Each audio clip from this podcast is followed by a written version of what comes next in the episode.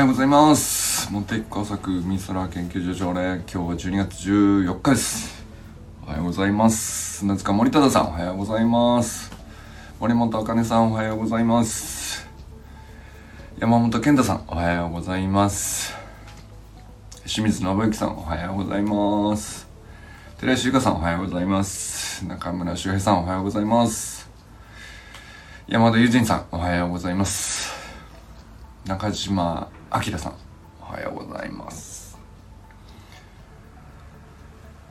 さあ今日はこちらはですねめちゃくちゃ晴れましたね。昨日の。昨日まあでもだいぶ寒そうかな。はい。でも非常にいい天気でございます。皆さんいかがお過ごしでしょうか。昨日はねなんかあの前このルーティンいいっすね。あの皆さんがそれぞれ音声配信されてそれをなんていうかなんて言うんだろう。それよかったわっていう話で毎回この朝礼を回してるんですけど。いやなんかこんな風になると思ってなかったですね。あのまあなければないであの話話すことあったんでしょうけどこれはいいループですね。非常に心地よいです。なんかさまず善くんの塾前のお話聞いて頑張れって思いながら。あの善くんがさちょっと今日はねあえてねあの話の中身じゃなくてマイク変えたじゃん。あのワイヤレスイヤホンのマイクかなんかなんかな。ちょっとね音が遠かったんですよ。多分あのこの美空研究所の序盤でもマイクテストいろいろやったんですけどあの研究結果をねちょっとシェアしておきたいんですけど。あのワイヤレス Bluetooth のイヤホンとかでワイヤレスのこうマイクがついてるやつとかってあのスマホはさ別のとこ置いてても音取れるんでなんだろうこう移動中とかやりやすいかなと思って僕も試したんですけどまずね室内車内はあのとても便利だと思うんですけど、えー、昨日さ風強かったんだろうな。あのあのマイクって口元に近づいていることで音をちゃんと拾うっていう仕掛けなんだけど風がさビュービュー吹くとさその向かい風で音が反対側に逃げちゃうっていうさだまあ自分の口から発した音の情報がマイクのとこに届い近いから届きやすくって、えー、でいい音で拾われやすいという仕掛けなんだけどあの室内だとそれが成立してるわけよ。だけどビュービュー多分昨日風吹いてたんだよね。で向かい風のたんびに弦がめちゃくちゃ遠くに飛ばされてるみたいな感じだって。これあの面白かったけどさこれ何言ってんだろうなっていう感じになるっていうさ。せっかく一生懸命話してんだけどさ全どこ行ったって感じになるっていう。そう。お外には向かないです。特に向かい風であの急にねあの遠くに行っちゃうっていう感じだね。やっぱりねなんだかんだ言ってスマホのマイクってめちゃくちゃ優秀であのいろいろ試したんだけど音質としてはねこうスマホをもしもしってこう電話かけるみたいな感じで喋るのがまあ外でやるならね結局一番、うん、音声配信としてはねあの音をちゃんと拾うっていう。そこかーっていうねちょっと俺もいろいろやった結果行き着いた先がそこでちょっとがっかりした記憶があるんですけどまあでもねいろいろやってみるって面白いですよね。で別に頼まれてもいないしさあのなんだろうやってもやんなくてもいいんだけどやり始めちゃったらなんかいろいろこだわっちゃうっていうスポットに入れること自体がね非常に面白いんですよね。いやでもまあ善くんだけじゃないんだけどさまあ小学校4年生で温泉一人喋りができるっていうのもまあすごいことなんですけどあの 一人喋りのトレーニングとして見るとですねあのそんな競技はかつてなかったんですよね。そんな競技はなかったしなんだろうな。あの鍛えるとか鍛えないとかじゃなくてなんていうか場もなければ必要もなかったというか。そのだけどさ俺あの周平さんがいつも才能じゃないって締めるじゃない。音声配信は才能じゃないと。でもねもう何気にね開花しつつあるっていうねもじもじだらだら喋るっていう入りで入って才能じゃないと締めるわけなんですけどこれね意外ともじもじだらだら長く喋れる人って少ないんですよ。逆に。あの割とあのスタンド FM でもいろんなチャンネルあるんで僕こういろいろ見るんですけどあのでまあそれぞれさチャンネルの趣向があって情報発信されてる方もいれば、えー、まあ、声ブログにしてる方もいらっしゃるしうんなんだろうな。結構長く続けてる人は割といるっちゃいるんですけどいやあの我が研究所のメンバーのユージンさんもそうなんですけどみんな仲いじゃないですか。でさ長いおじさんの長い話をかつては俺聞いてくれないもんだと思ってたんですけどこれから何気に聞かれるっていうねあのこれは時代変わったなっていう気もしますね。あのだから居酒屋で、えー、僕だけ一人ずっと喋っちゃったら多分嫌われるんですよ。ずっと喋ったら。あるいはそのまあみんなでまあ居酒屋じゃなくても何でもいいや。なんかみんなで集まった時にうんとみんなが喋りお互いワイワイ喋ろうっていう場で、えまとまらない話を何ダラダラ喋ってんだよというね。このこの私の今の状態なんですけど。あ のこれはさ、N、NG だよねやっぱりね。なんだけどなんつうんですかね。だからそれでみんなこう蓋されてたと思うんだよ。能力的に。えー、お前ばっか喋んなよっていう状態のフィールドが多かった。でそういうフィールドではそういうムーブをすることが大事だと思うんですよ。それはそれでいいんですよ。だからまあ飲み会は今まで通り キャッチボールで楽しむのがいいと思うんですけどまあなんともうこれはあのこれからですねえー一人何時間でも喋っていいのででさそう例えばプレゼンテーションとかもそうじゃん。一人喋りは一人喋りなんだけど時間決まってたりするじゃん。で時間オーバーしたらさまあ3分で喋ってくださいとか10分で喋ってくださいとかあまあもうちょっと長いのもありますけど、まあ、どっちにしても時間オーバーは NG っていうさあとはそのだらだら喋らずにちゃんと意味のあることをえー、詰め込んで喋ってくださいねっていう一人喋りはあるんですよ。競技として。競技としてっていうか だけどさ、あの、全くそこのから外れたことを我々やってますよね。友人、だけど、だけど、ユージさんの話とかさ、あの、めちゃくちゃ響くじゃん。その、死生観の話とか。で、周平さんもさ、あの中村周辺の夜間学校をもじもじだらだら届けていて本人はこう何気なく役に立つとか立たないとかっていうつもりで喋ってないと思うんですけど結構なき人聞いてんじゃないか どれどれぐらいなんでしょうか？リスナーさん。ちょっと今度シェアしましょうか。あの再生回数の履歴みたいなやつ。あの僕のもちょっとシェアします。えー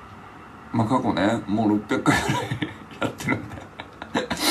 なかなかのデータなんですよ。でまあ基本的にざっくり言うと、えー、およそ20から30の人があほぼ変動ない感じでずっと聞いてくれてて。でまあその最初の頃と最近とかまあまあその中身もさいい加減さとかもさ いろいろ変わってるんですけどこれはでも面白いことで、えー、なんか中身関係なくね、えー、その再生数が伸びるでもなければ減るでもなくこれゼロにならないやっていうのが俺はもう衝撃だったんですよ。当初から。こんなにこうグダグダ 喋ってんのになみたいな。でもさどあの YouTube の動画とかだとやっぱり、えー、なんだろうな。まあ例えばタイトルの付け方だったりいい加減だったりさあとはまあパッと見のサムネもあるんでしょうね。まあとにかくさなんだろう。引っかかるものをちゃんと作って見た方がいいですよっていう仕掛けを見えるようにしといてあげないとまあ明らかに回らないっていう。うんまあだからその 例えばこの美空研究所の朝礼のちょこちょこいくつかをあの公開にしてるんですね。まあほとんどは限定公開でアーカイブっていう感じでサロン内シェアにしてるんですけどまあいくつか投げるんですよ。でまあ全く何のいじりもしてないででこのこの喋りじゃないですか。でだらだら喋っててでだらだら喋ってる内容がその サロンメンバーさんのにとってのことしかよくわからないような話をしてるからあの面白いぐらい回らないっていうね。まあ、あの1回とかなんですよね。再生回数が。これ1回ってのがあるんですよたまに。まあでもたまにねあの健太さんと空海伝説みたいな話すると100回ぐらい回ったりしますけど。まあでも言ってもそんなもんです。大差ないです。ところがその音声で喋ってるとさなんかもういくるどんだけグダグダしててもなんだか2030ちゃんと これどなたが聞いてくださってるんだろうなと思いながらこれ不思議なんですけど。ね。あのだから数字の一応アナリシスじゃないけどまあまあまあ一応出るっちゃ出るんだけど気にしても1ミリも意味がないような感じですね。動かないんで。変動がないし、えー、分析するっつってもさ、まあ、今回はタイトルの付け方がとか、えー、話した中身がちょっと重かったかなとか軽かったかなとかちょっとふざけすぎたかなとか関係ないのよ。どうどうやろうと2030っていうね感じです。僕の場合はね。皆さんどうですか？でもね割と周平さんのやつね聞かれてんじゃないかな。俺はおもし俺はあの一回聞き出したら割とそのねあのジョギングしながら 息切をしながらさ。いやーそうかこうかうーんとか言いながらこれ何の喋りなんだろうなって。いやちょっと弾いてみたらそうなるんだけどやっぱこう音声だけってでマイクが多分近いのも大事なんでしょうね。あの動画ってあくまで動きを見せるためにちょっと離れるじゃないですかマイクから。そうすると距離感でいいんですけどうん。あの音声配信はさ多分マイクに固定で口元で喋るじゃないですか。そうするとまあこの距離感めちゃくちゃいいんでしょうね。うん。なんか周平さんが隣で、えー、ジョギングしている感じのまま逆になんかその映像がない方がちゃんとつなんていうか映像が思い浮かぶというかでまあしかも自分の好きなように思い浮かぶんですよね。だからその暗いとか見えにくいとかさあの小さいとか、ちょっとなんだろう。なんだろうなそういう服なんだとかなんだろうわかんないけど逆にその現実の見た目ってかえってノイズになっちゃうのかもしれないですね。でもそれなしでさ音声だけちゃんとすごくリアルでいい音っていう状態なわけじゃないですか。めちゃくちゃ隣に感じれるんですよね。あのでかえって、えー、自分に都合のいい一番素敵な中村周平のジョギングしている雰囲気だけがあのぼんやりこう頭の中に映像としてあって。それもいいんでしょうね。それだとこれ20分聞けるっていう。周平さん。おはようございます。周平さんの話をしていると周平さんが来るというね。あのいやめちゃくちゃ良かったっていう話をしてるんですけどめちゃくちゃ良かったっていうか昨日の話じゃないです。全般に中村周平の音声配信の才能が今こう開花してるぞというねことが言いたいんですけど音声配信は才能じゃないってまとめるまでに、えー、20分ジョギングしながらあもじもじダラダラ喋るっていうスタイル。こんな競技なかったわけじゃないですか。こんな競技ないから敵がいないんですよね。競う相手もいないし。でもこれがちゃんとさ何回聞かれてんですか？ちょっとシェアしませんか？明日の問題で今度。あの音声配信をされてる皆様。あの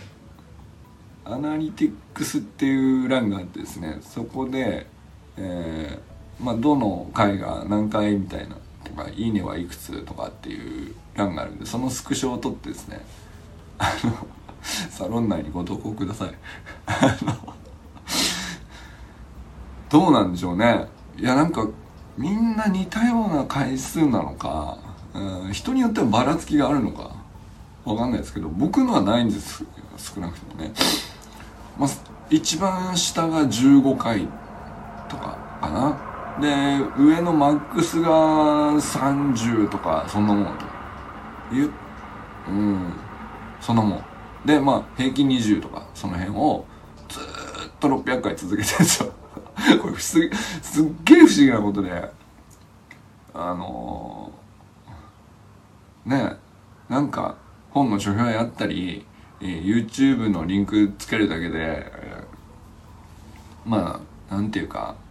まあ毎回サボってんだけどややらないよりはやった方がいいよねぐらいな力の入れ方なんで。なんていうか別に大した情報ないと思って喋ってんだけどさ。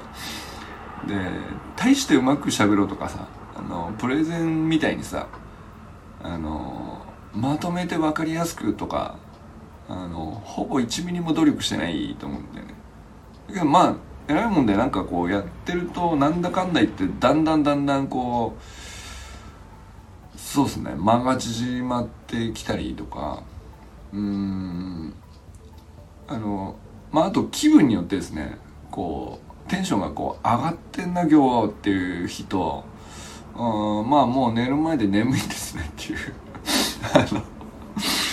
眠いのねっていう日とさあのまあバラバラなんですけどキャラも全然作り込んでないっていうかさ一定にしようともまるで思ってないんですけど再生回数は一定っていうねこのこの不思議な競技に、えー、でもこれはなんか俺は次の時代を感じてるんですよ。めちゃくちゃその、えー、要するに誰でもみんなそういうことをやっていて誰でもそれに対して20人30人のリスナーがつくっていうその世界観って今までなかったと思うんですよね。えーすごく面白くてすごく磨かれていてとなんかものすごい特徴的なキャラがあってっていう。まあ喋りがうまくてなのか。うん。まあとっても明るくて元気にさせてくれるとかいろいろあるんでしょうけど、まあ、そういうなんかあのスターがいてそこに、えー、9割が集まってそれ以外はまあなんていうか下積みみたいな言ったら。あのまだまだだねというさ予選予選だねみたいなその m 1的に な世界観でいくと予選で3回戦ぐらいまで来たかなぐらいな感じのさもう頂点に対して上がっていくイメージしか世界観としてなかったんですけどで YouTube もそうじゃないですか。やっぱりさそのトップ YouTuber さんがいて、えー、まあ10万20万の人たちがいて登録者が。でまあ1万2万いったらすごいじゃんとか。あの1000ですごいじゃんとか。あの、まあ、そこからするとモテ作の300 80ぐらいですか。あのまあなんか本当になんていうか登録者に如実に現れてこう階層がこうピラミッドのように出来上がるっていう世界観だったと思うんだよね。ここまでは。でも音声配信だけは多分まあそのもちろんトップはトップでさいると思うんですけど全然磨きもしてないっていうね。だけど面白い競技でいやってるとやってるなりに見えてくるものが本人にはあると思うんですよ。でもまあ聞いてる方はさ別にさあのその人が上手くなったかとかあのダラダラもじもじしゃべりに磨きがかかってるなとか全然気にしないと思うんですよ。そんなこと求めてもいないっていう。友人さんおはようございます。そんなそんな求めてもいないよっていうね話だけどちゃんとそういう人に一定数ついていてちゃんとなんだろうな。あのゼロにならずに誰かしらが聞いてんじゃないですかね。どうですか？っていうね。ユージンさんのもねまああの止水感みたいなあの割とずっしりな話をされる方の時もあればまあご自身のねトランペットのチャレンジとかあまあノーテーマでそれこそ周平スタイルというか もじもじ系の日もあるじゃないですか。でもどうですか？スタイフどれぐらい聞かれてるんですかね？まあ何回だろう？10回だろうと20回だろうと30回だろうと僕の仮説ではですねあの安定するんじゃないかなと。そのどんな中身を喋ろうと、えー、どんなキャラでいこうとタイトルにどうこうとかサムネがどうとかまあいろいろねなんか一応設定するところあるし目に見えることあるじゃないですか。だけどそこであんまりその上がったり下がったりしてないんじゃないですかっていうのはね僕の仮説なんですけど そのデータをシェアしませんかっていうねあのスクショ撮って僕今日ちょっと後で投稿しておきます。あのまあ過去ねマックスで150ぐらいですね。あのそれまあだからすごいイベントの告知とかあのリンクシェアしまくったりした時にあのとにかくこういうことあるんで、えー、来てくださいみたいな。あとはまあ、えー、橋野がこの YouTube でこういうのがあるからあのこんなふうに、えー、待っててねと。明日の8時だよと。いうね告知のために喋ったりとかまあなんかそういうのであの意図的に人工的に150回にしてあるっていう回もあるんだけど、まあ、それ以外はね基本2030なんですけどでこれピタッと動かないっていう。ねこれは新しい競技だと思うんですよ。続けていれば伸びるとかでもないしあの多分このままなんですよね。であんまりだから逆にうんそれが続けられる要素なのかもしれないです。こううんあ増えてきたぞとかっていうところに目がいかない。自分がこう喋りたいことを、えー、し喋りやすいペースで喋りやすい長さで一人喋りするっていううんことにフォーカスできる、まあ、現実なんですよ。回数も含めて。まあアプリの設計も含めてなんでしょうけど。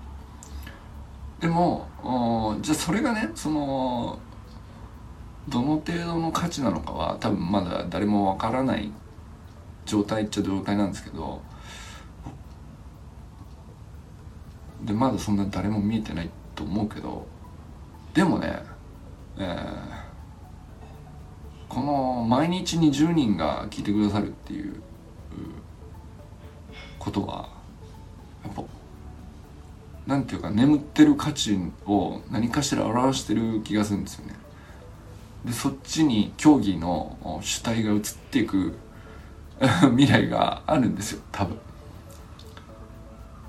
でみんなこうやり始めてお互い20人ずつこう周りの自分にとって一番合う人だけを聞いてるっていう状態になるんじゃないかと思うんですけど。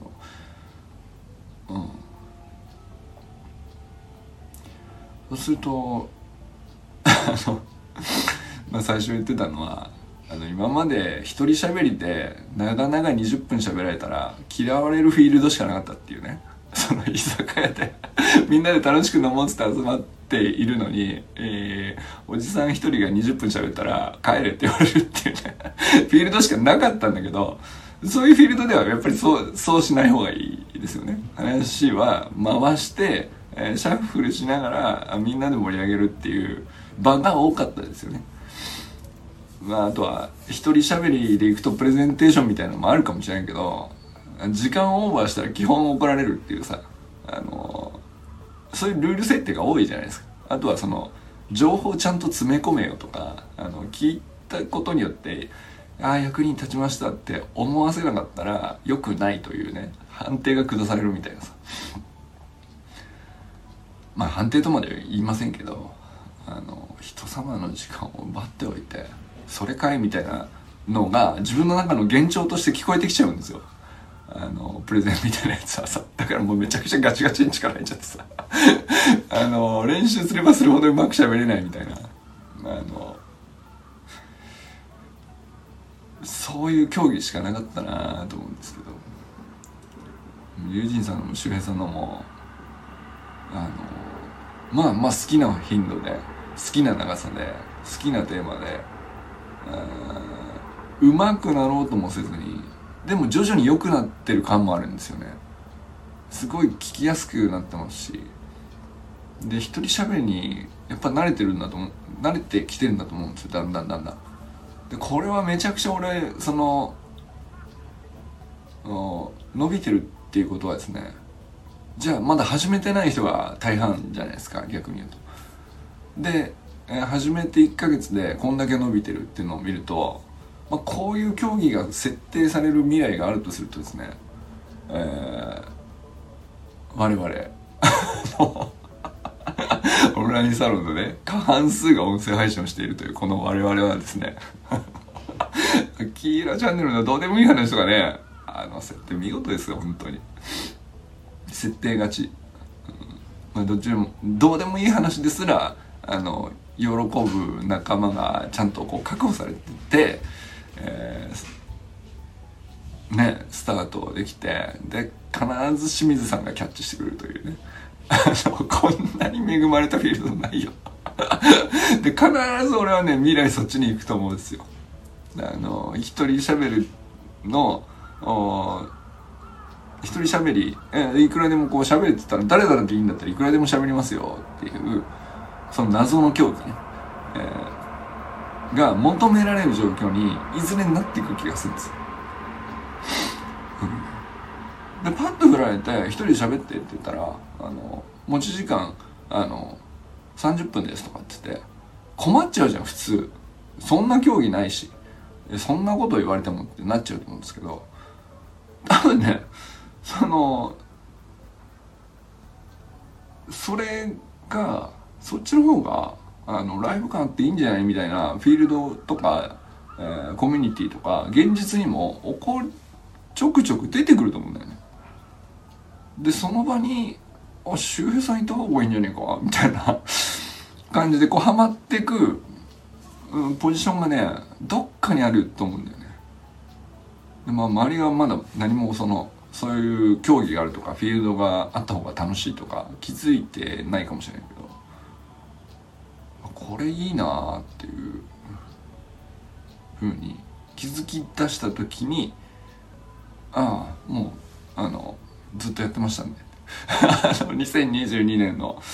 えー、9月からですね、えー、海空研究所にて研究員として私どもあのずっとやっておりましたと。聞くこともやってたし喋ることもやってたしと。でその時のレスポンスとしてこうコメント欄にどういうふうに展開されるかとかも基本的に経験済みですと。いう状態の人があの全員なわけでここにいる人は。あのいずれねその波があの来た時に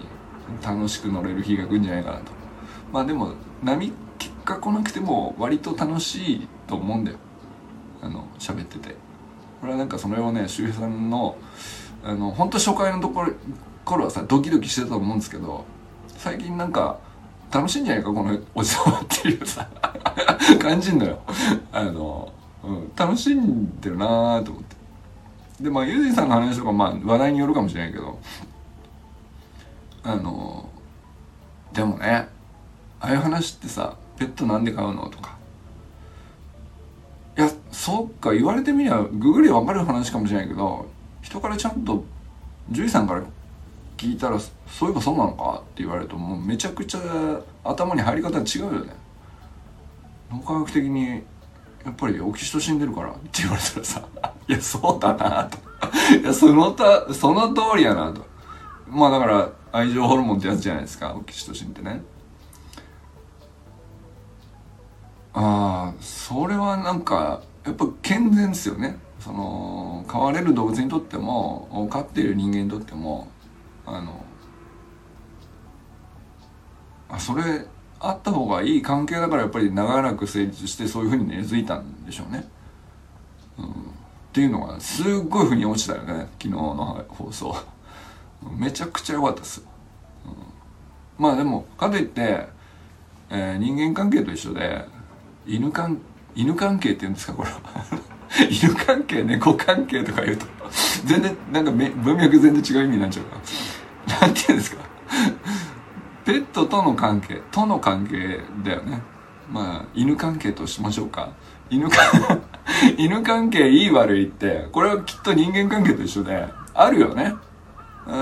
まあ飼われる側にとってだって上がり下がりあるでしょうし健康な時もあればコンディションも悪くなってくる時には不機嫌でそので飼い主がなんでこんな俺はこんな気持ちなのに飼い主は全然分かってくれないみたいなさ憤りがあったりとかさ。いつまでこのキャットフードなんだよみたいなさ。いや分かんないよ。言ってるかもしれないよねっていうね、えー、でもまあ通じないこう葛藤があるかもしれないよね。あんまり聞かないけど。そんな話は聞かないけどさでもあるんでしょうね。犬関係猫関係うまくいってますかみたいなさ。あのでも別れるわけにもいかないじゃないっていうさ。